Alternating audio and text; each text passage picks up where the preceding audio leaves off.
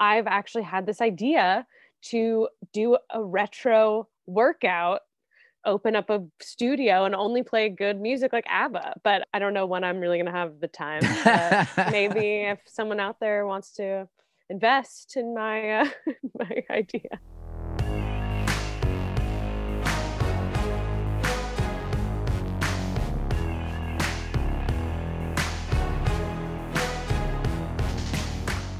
I'm Nic Harcourt, and welcome to another episode of The Sound of Success, the podcast where we talk with movers, shakers, and just plain cool people about music.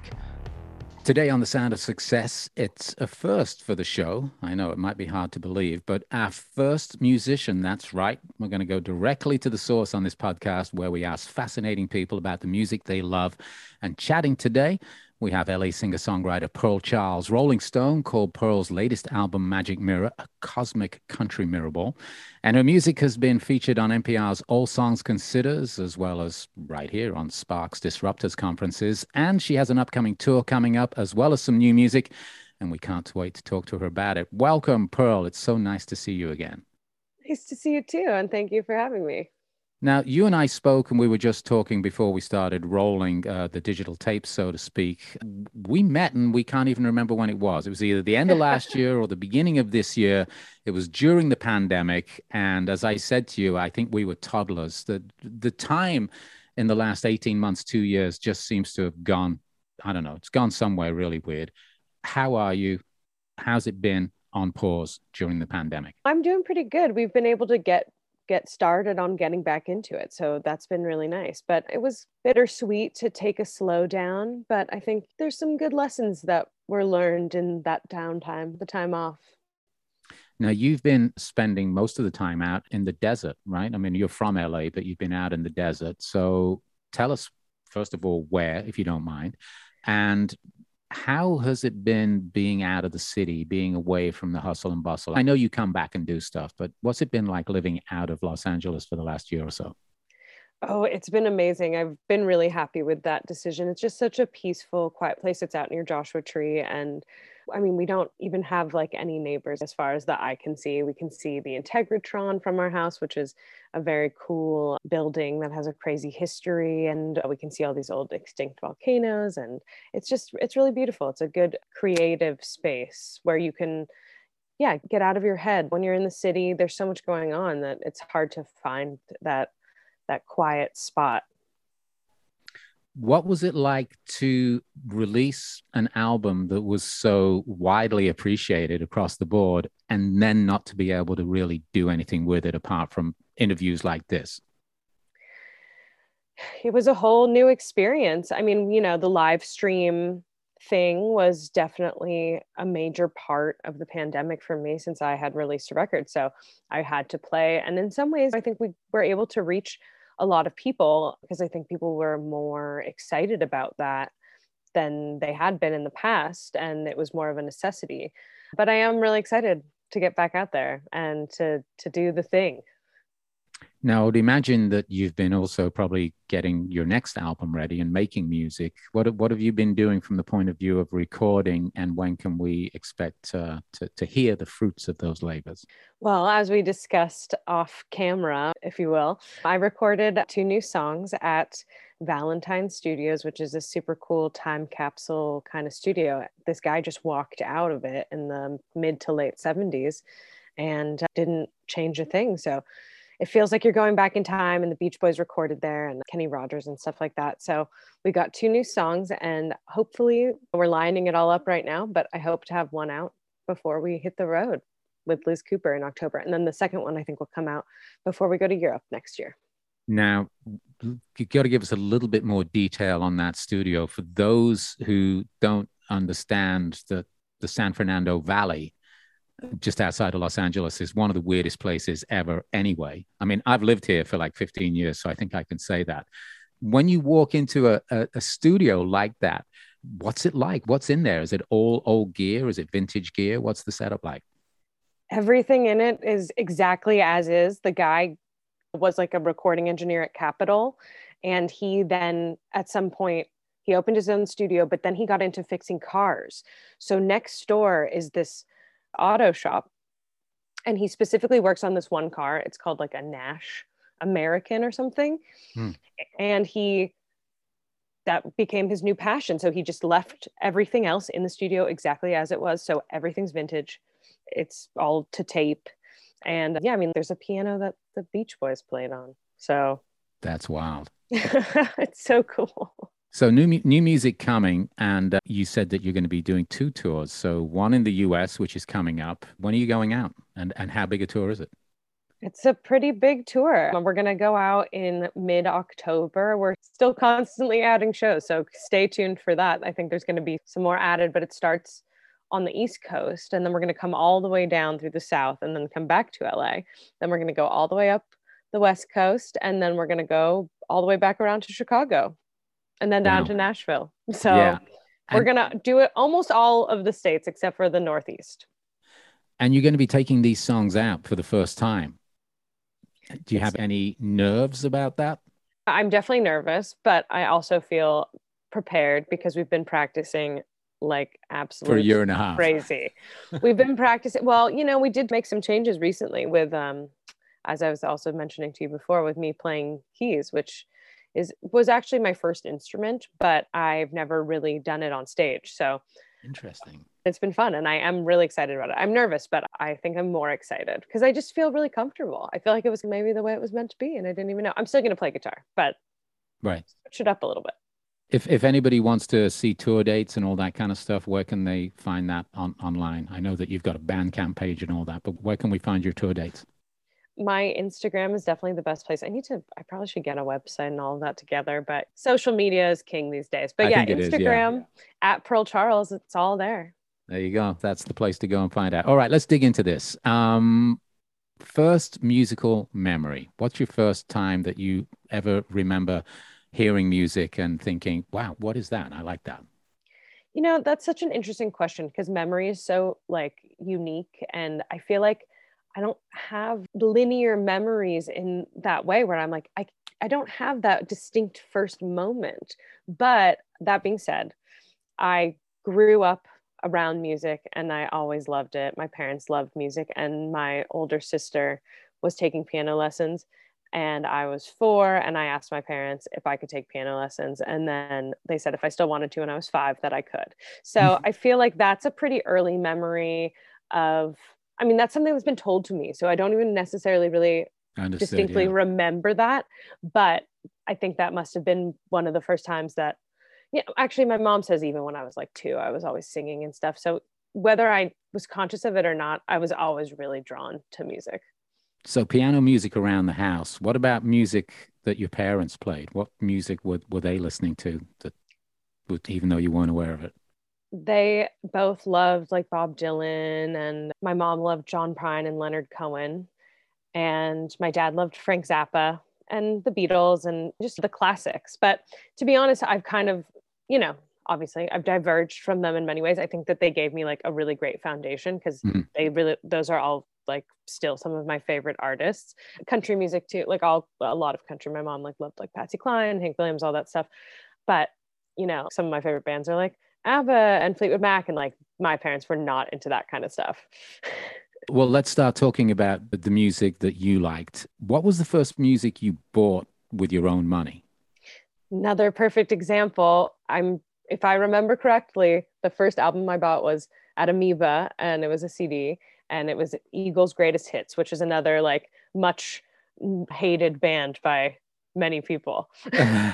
yeah, they're definitely it, it's black or white. I think with the Eagles, there's no contentious. Gray. Yeah. so the Eagles' greatest hits that would that probably would have been good value for for for money. I mean, what about hit after hit? yeah, exactly. Right, you can't go wrong with that. And you're talking about Amoeba for those who are not in Los Angeles or San Francisco. Amoeba is probably the greatest record store in the world, and the LA Amoeba opened up about 20 years ago, I guess, and was just the, this most amazing resource in Los Angeles. It's just reopened, actually. They had to move and they've just reopened in, in Hollywood. I haven't been to the new store yet, but it's a fantastic record store. What about live music, concerts? Do you remember your early concerts? And do you remember the first concert you went to without adult supervision? The first concert I went to with my parents was, or with my mom anyway, was the Spice Girls. But first concert without parental supervision. This is another one that I don't, I went to so many concerts. That was like my thing when I was, you know, early teen and on. Right. Maybe it was Coachella. I mean, it, that seems like a big jump from parents to no parents, but I'm an LA baby. I did all of it. Do you remember the first Coachella you went to?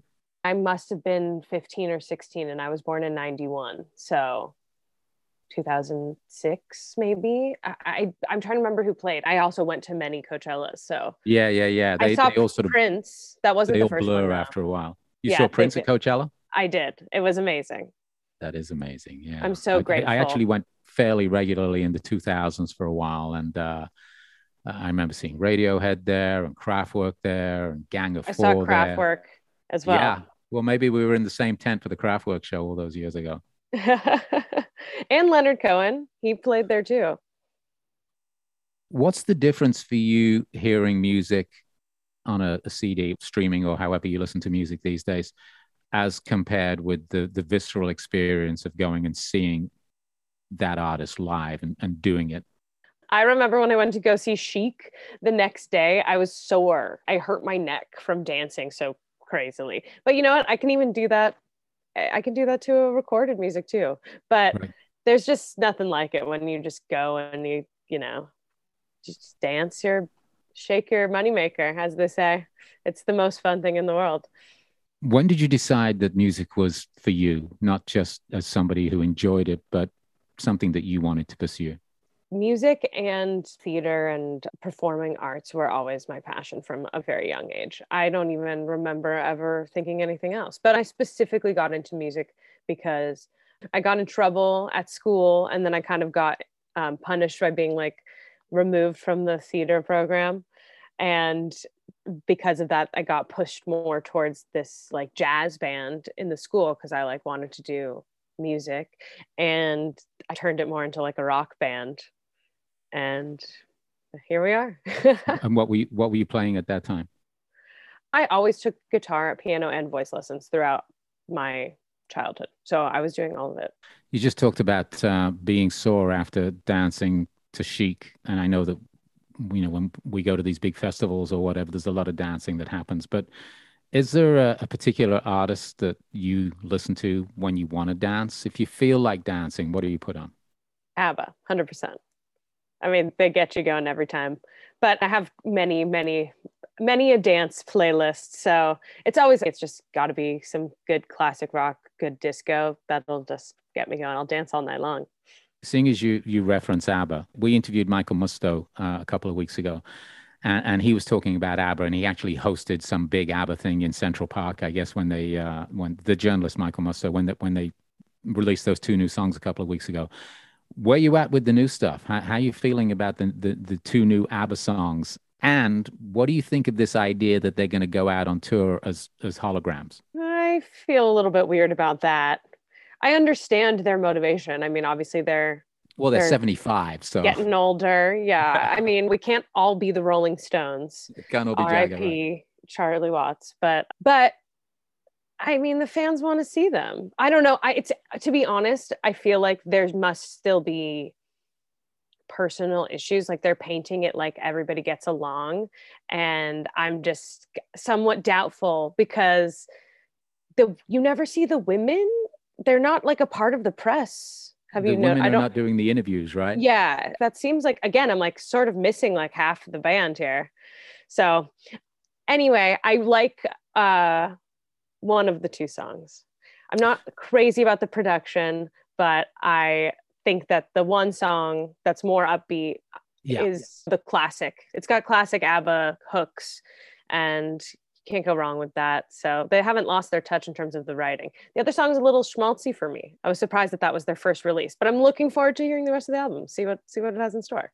Well, the great thing about ABBA, of course, is that they always had those fantastic pop songs, and they also had a couple of clunkers as well in the catalog. When you make that much music, they're not all going to be great. So I think if we got one good one out of the two they've dropped, I, am personally anticipating some more hits coming. But uh, I just exactly. wanted to get your take on that, knowing that you're you're you're such a huge fan. Let me put it to you this way: if they bring that show to the States, which they're talking about, they're building a space for it, I guess, and it's going to run in London for six months. And the idea is that they want to bring it to Vegas. Would you go? Mm. That's interesting that you say that because if I thought about it coming to LA, I kind of didn't want to go. But then now that you say it's in Vegas, that makes it seem like a little bit more of a thing that I might like. It's less of like me going to a concert and more of like a full experience. Do you know what I mean? You can also become somebody else when you go to Vegas, so it doesn't really count, right? I would love to see ABBA live, but I just don't know about. I feel very weird about the hologram thing. That's just yeah, I'm an old a, school kind of gal. it's a little strange. Yeah, it's weird, right? I'm right there with you. Okay, so we talked about what do you listen to when you want to dance. What about if you're feeling a little sad or a little melancholy? Neil Young on the beach always is a good one. Starts off with Walk On, which is a rocker, but if you get in there, you can feel you feel them. There's a lot of great sad songs. Sad songs are they're almost more prevalent in a way. I guess it's probably 50-50. I have another question that just popped into my head that's not on our list, but I think it's one worth asking. Maybe we'll add it to the list, depending on your answer.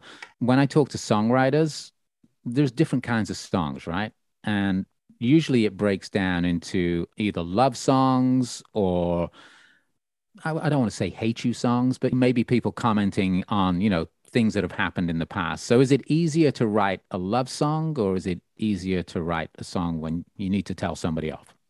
It's definitely easier to write a sad song. And I think that's the thing with artists is like then they feel that they need to be tortured in order to create.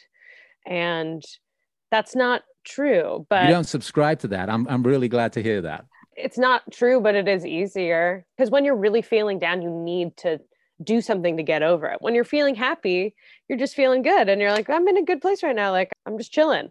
But yeah, when you're feeling down, it's more urgent. What about videos? Do you have a favorite music video and why? Well, just yesterday, I was watching a 10cc music video and it was so good.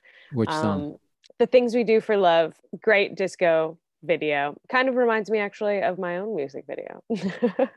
Interesting. Now, I, I, I, know that you've been very creative in the last year or so and making videos as well. Did, do you enjoy that part of the process?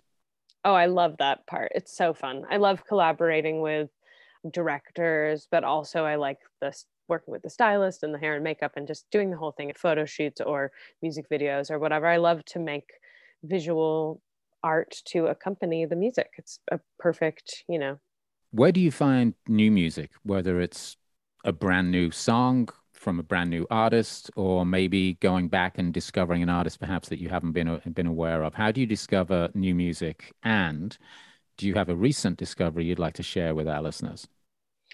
I listen to new music mostly through this app called Mixcloud. I don't know if you've ever heard I have, but do you want to explain it. it to our listeners? It's like basically DJs from all over the world create playlists, and you can specifically subscribe to certain DJs. I think I pay for like the premium so that you can get the track listings and stuff like the you know more details and there's certain it's like social media. There's like a social media aspect. So people are following each other and then you kind of go down the rabbit hole of a certain type of music.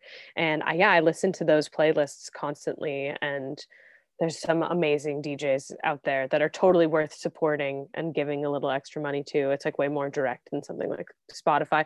Obviously, they're not actually the artists most of the time. They're mostly making like compilations. But yeah, between that and like YouTube, like I just love to do the deep dive and find obscure stuff. Is there an artist that you'd like to share with us who's new to you? Well, you know, I actually am curious to ask you about this because I just recently discovered this song that apparently was a huge hit, but I'd never heard it before called Driver's Seat by Sniff and the Tears. Do you know that I one? Think, I don't think I know it. No.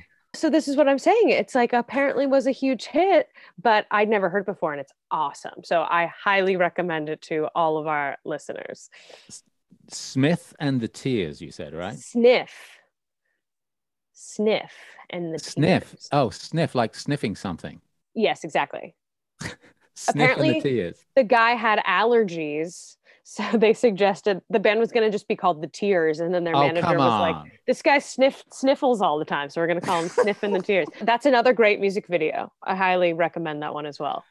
I'm looking it up. I'll listen to it when we're done, but it's sniff and then apostrophe N, the tears. Sniff and the tears. All right. That's a good one. Thank you. I think you're going to like it. Yeah, I'm looking forward to it. But I wonder if when you hear it, you'll recognize it because apparently it was a big hit, but we'll see. We- will, and and I, I know where to find you, so I'm going to let you know. Yeah, I- I please didn't do. mean that in an ominous way. By the way. I- I- in case you don't like it yet. Do you have a band or an artist that you love, but you feel like they never quite got the break they deserved? Pretty much every artist that I love. no, I obviously love tons of huge mainstream artists as well, but I'm really into deep cuts. I, I to name one in particular, just I could list a million, but Ian Matthews, who hmm. was in Fairport Convention briefly, and then he went on to have a solo career, and he's got a few really great tunes, but he I don't think most people probably know him by name. Yeah, I, I don't think a lot of people under 40 probably even know who Fairport Convention are as, as- well, for that matter. And they're actually from my, my, my hometown of Birmingham originally. So, Oh well, that's cool. yeah, there's an album of theirs called uh, Babbacombe Lee, I think, something like that, that I used to love many years ago. Anyway, back in I the mean, days when uh, They had Sandy, Sandy Denny Denny was in the and band. Yeah. Richard Thompson. I mean, a lot of great artists who didn't get a lot of their due. And I will say another thing, another trend um, of artists that I feel didn't get enough recognition in their lifetimes. There's a whole bunch of these backup session musicians in hmm. these various groups, whether it's the Wrecking Crew or the Swampers or at Motown or whatever, all those different backup bands that made their own solo records. There's like too many for me to even begin to name, but they're so good, but nobody knows about them because they just made one amazing record and they were just like the backup people. They didn't really have that like star power necessarily, but the songs and the production and the playing are all like top notch. Do I, I don't think you probably do have an answer to this question because I, I, I feel like you're quite out and open with everything you like. But is there an artist that's a guilty pleasure for you? Somebody that perhaps you wouldn't normally tell people that you're into?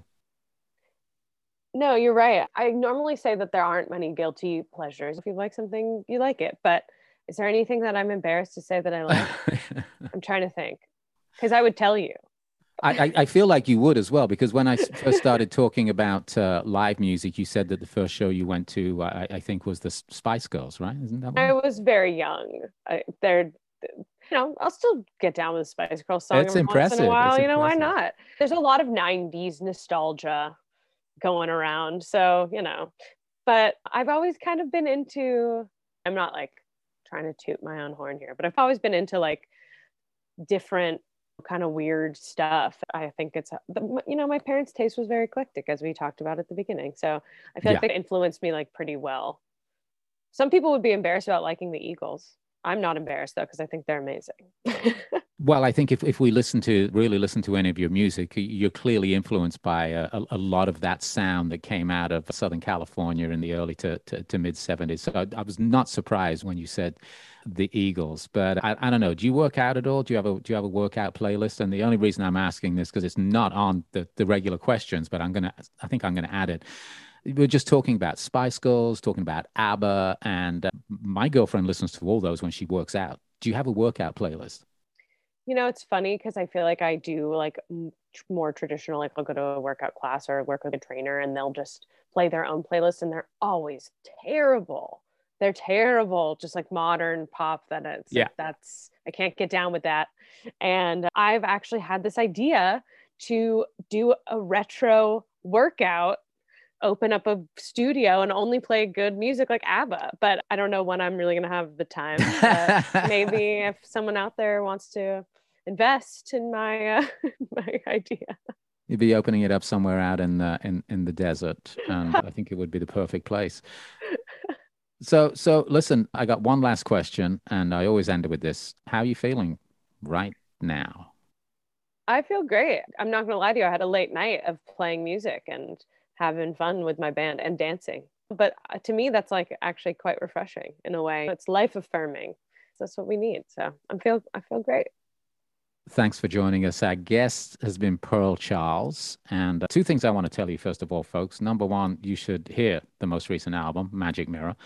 And then if you're interested in seeing where she's playing, she's going to be playing somewhere near you this fall and probably somewhere near you in Northern Europe next spring. Find her on Instagram, and that's where you'll find the deets. Pearl, it's so great to see you. Of course, they can't see you, but we're doing this over Zoom. Thanks for, for, for doing the podcast. It's great to see you. Great to see you too. Thanks so much for having me. And hopefully, we'll get a chance to see you soon. We're playing in LA. So if you want to come, let me know. Well, I do. Tell me where, and I'll come and see you. Okay, great. Thanks I can't again. wait. Thanks for listening. The Sound of Success is produced by Elizabeth Thompson with myself, Nic Harcourt, for Spark Network. Our theme music is by Keita Klein. For more episodes, find us on Spotify, Apple Podcasts, and at sparknetwork.com.